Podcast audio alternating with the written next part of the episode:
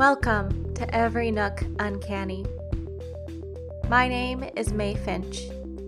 I write horror and science fiction stories about the weird, futuristic, and uncanny. Today I am reading part two of the Delphi tapes Boone Springs.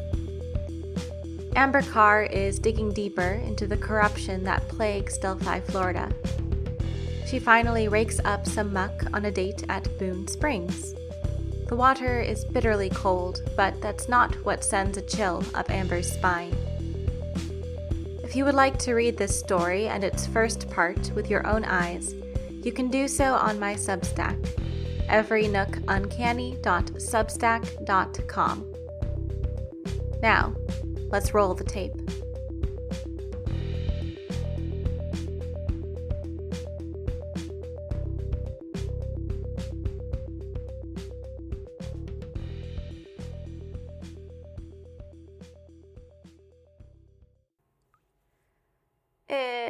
It's 10 a.m.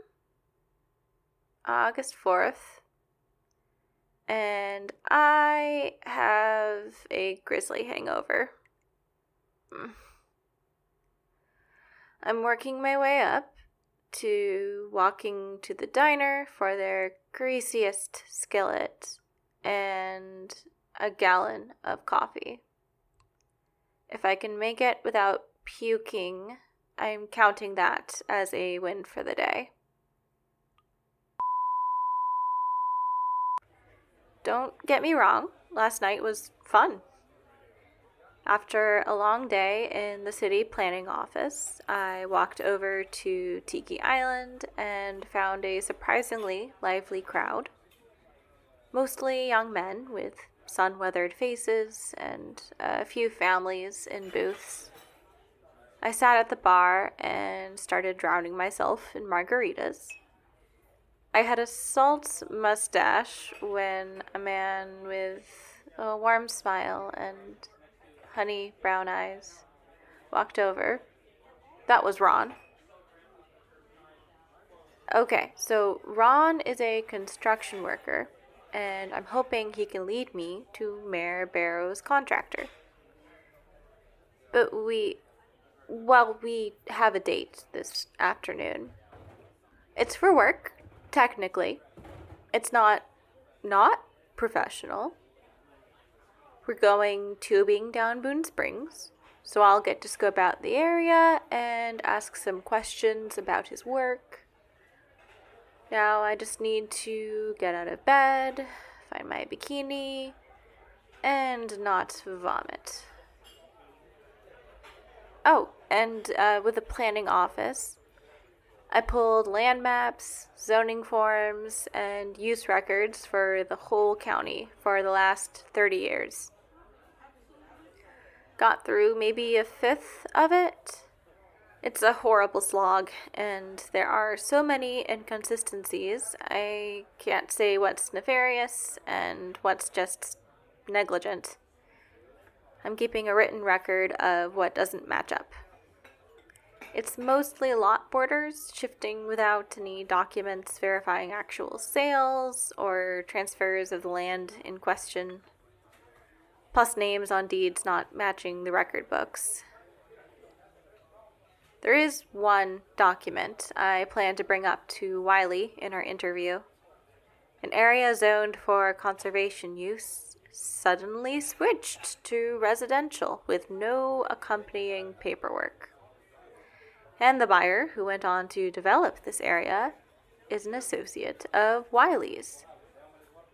Hopefully, I can find similar examples to build a narrative around. This can't be an outlier. The light is stabbing my brain again. Gonna go recover and get ready for my date.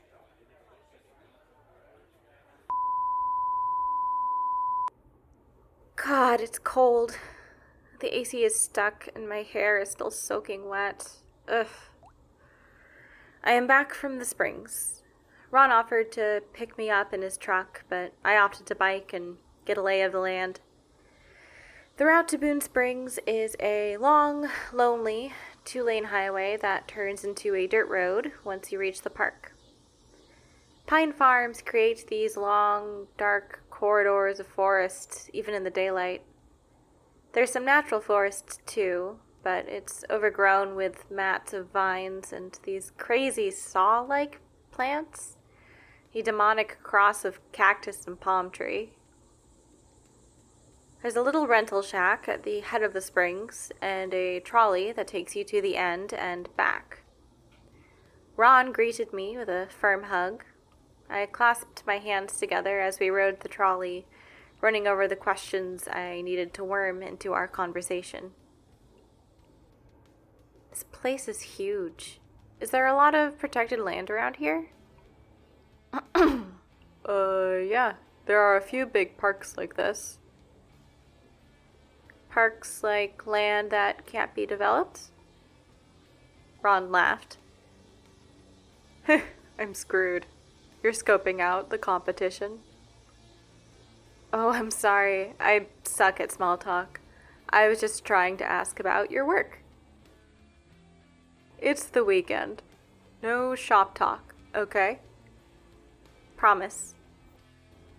Goosebumps erupted up my legs as I stepped into the crystal clear water. I cringed and shivered when my backside sank into my inner tube, and Ron giggled until I splashed him. We sipped Sweetwater IPAs as the spring carried us south. Cicadas hummed, frogs croaked, strange birds cried out. It was peaceful. I had started to drift into a happy haze when I heard a huge splash to my right. I lifted my hand, splashed back, when Ron grabbed and stilled my fingers. Don't move. He stared over my shoulder where the splash had come from. I turned slowly and saw rows of blackish green ridges floating towards me a tail swishing at the far end. I fought to keep a scream from leaping out of my throat. We floated silently as Ron gently steered us toward the far shore. The gator wasn't chasing us at any great speed, but it was still swimming steadily towards us. It could lunge whenever it wanted to. Are you supposed to punch a gator's nose if it gets you? Or is that sharks? Once we hit the reeds on the shore, Ron sprang up, dug his feet into the muddy ground, and yanked me up with him. We dashed a few feet from the shore and watched as the gator settled into the reeds, watching us. I felt the blood rushing to my face and my palms. Ron pulled my hand forward, and we slowly navigated the maze of saw leafed plants and spiny cypress knees. Clouds had filled the blue sky with gray, and great tapestries of Spanish moss further leached away the dying light. The tube tucked underneath my arm kept slipping down my wet skin. My nose bumped into Ron's shoulder. I peered past him to see why he had stopped. The swamp seemed unchanged ancient oak and cypress to our left, clear alligator infested water to our right. A mosquito buzzed past my ear. I swatted at it, but somehow it stayed. It kept growing louder and louder. My breath caught as I dug my fingers as close to my eardrums as possible, thinking it had somehow crawled inside. But I felt no wriggling feet or wings, just the high pitched electric buzz. Ron walked toward the water now, wincing like he heard it too.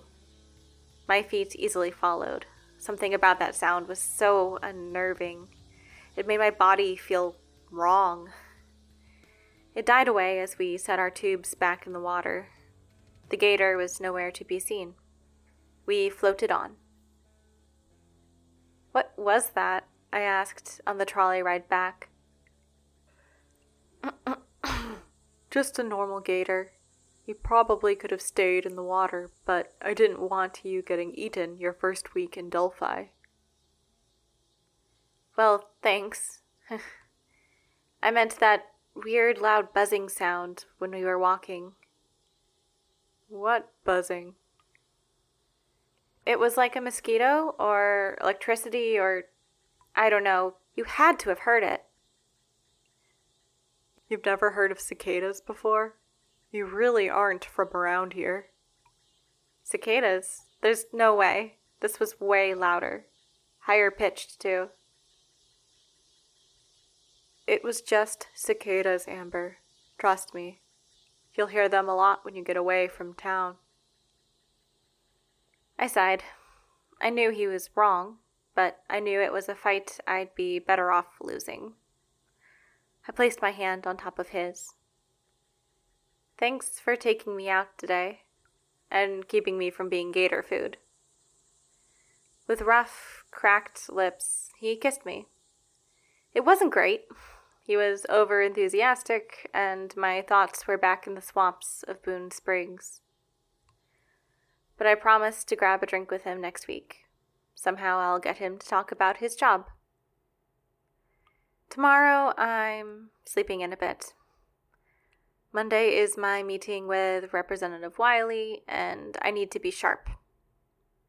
So far, I've skinned myself, been driven half mad by the phantom drip in this room, and nearly eaten alive by mosquitoes and a gator. And I have no leads to show for it. Just a whole lot of odd. You better have something for me tomorrow, Delphi.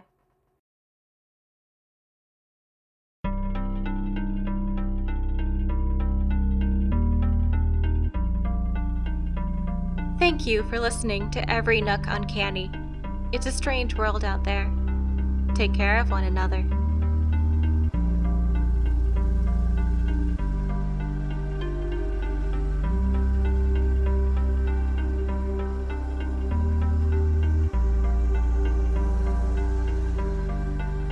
The music in this episode was created by Kevin MacLeod. It featured the songs Beauty Flow, Leaving Home, and Feral Angel Waltz, all licensed under Creative Commons by Attribution. You can find these songs and more on Kevin's website, incompetech.com.